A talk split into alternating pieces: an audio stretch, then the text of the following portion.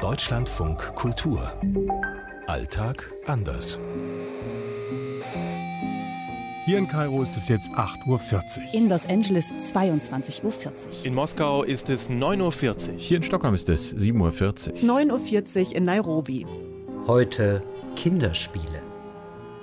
In Kalifornien ist es so, das Leben findet natürlich draußen statt. Und jetzt bei uns zum Beispiel in der Wohngegend sehe ich schon viel, dass Kinder draußen sind und dann eben Kästchen malen und ihre Hüpfspiele spielen. Die Schweden sind ja sehr technikaffin und E-Sports, so nennt man das ja. Das Daddeln hieß das früher am Computer, ist ja sogar Schulfach. In Kenia spielen Kinder noch unheimlich viel draußen, also gerade natürlich auch in den armen Siedlungen. Je nachdem, wo man in Kairo wohnt, sieht man Kinder auch draußen spielen. Aber viele Kinder werden auch einfach in der Wohnung gehalten, insbesondere wenn es Mädchen sind.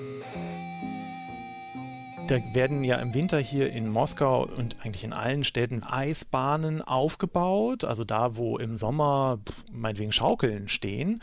Die werden dann weggeräumt, dann kommt die Eisanlage dahin. Und so ab November bis März, ja, kann man das machen. Und für russische Kinder ist es total selbstverständlich, natürlich Eis zu laufen, Eishockey zu spielen. Die Kinder in Nairobi sind draußen und müssen sich dann etwas suchen, womit sie spielen können. Und in den armen Siedlungen hier sind das ganz oft ja auch so Bälle. Aber Bälle nicht so, wie wir die kennen. Da suchen sich die Kinder dann Lumpen, sie suchen sich ein paar Stricke. Alles, was so irgendwo rumfliegt, das wird dann zusammengesucht und zusammengebunden und das Ganze wird dann ein Ball.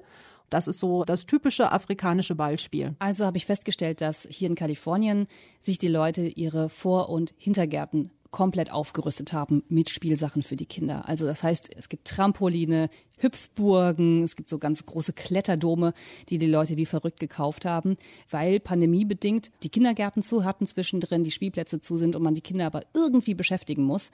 Ansonsten merke ich, dass das Spielen sich natürlich sehr in eine digitale Welt verlagert hat. Das heißt, dass auch kleinere Kinder hier auf dem iPad spielen. Ich glaube, mit dem guten alten Mikado kriegt man in Schweden bestenfalls noch esoterischen Nachwuchs irgendwie ans Spielbrett. Das ist hier kein großes Thema mehr.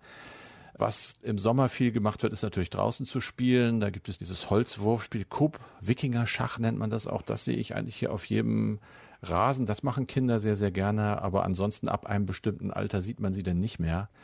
Und ich fürchte ehrlich gesagt, dann findet die Spielerei tatsächlich digital statt vorm Computer. Was man in Kairo sieht, sind so Jungs mit so Spielen, von denen ich dachte, die seien ausgestorben ich habe das irgendwie in meiner Kindheit gesehen, dass also in so Filmen über keine Ahnung, Zentralafrika, wo dann Jungs immer hinter diesem Rad hergelaufen sind und haben das mit dem Stock am Laufen gehalten. Also die Kinder sind dann zum Teil sehr erfinderisch, was das angeht, aber viele Spiele habe ich hier noch nicht gesehen. Aus Kairo, Björn Blaschke. Carsten Schmiester aus Stockholm. Aus Los Angeles, Katharina Wilhelm. Dilko Gries aus Moskau. Aus Kenia, Antje Dikans.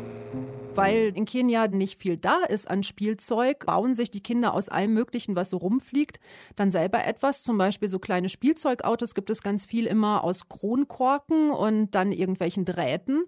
Die fahren auch tatsächlich ganz gut. Und davon gibt es auch immer noch mal so eine professionellere Variante, wo dann tatsächlich richtig so Reifen aus alten Autoreifen gemacht werden. Davon haben wir auch eins und das rollt auch nach vielen Jahren noch wie eine Eins.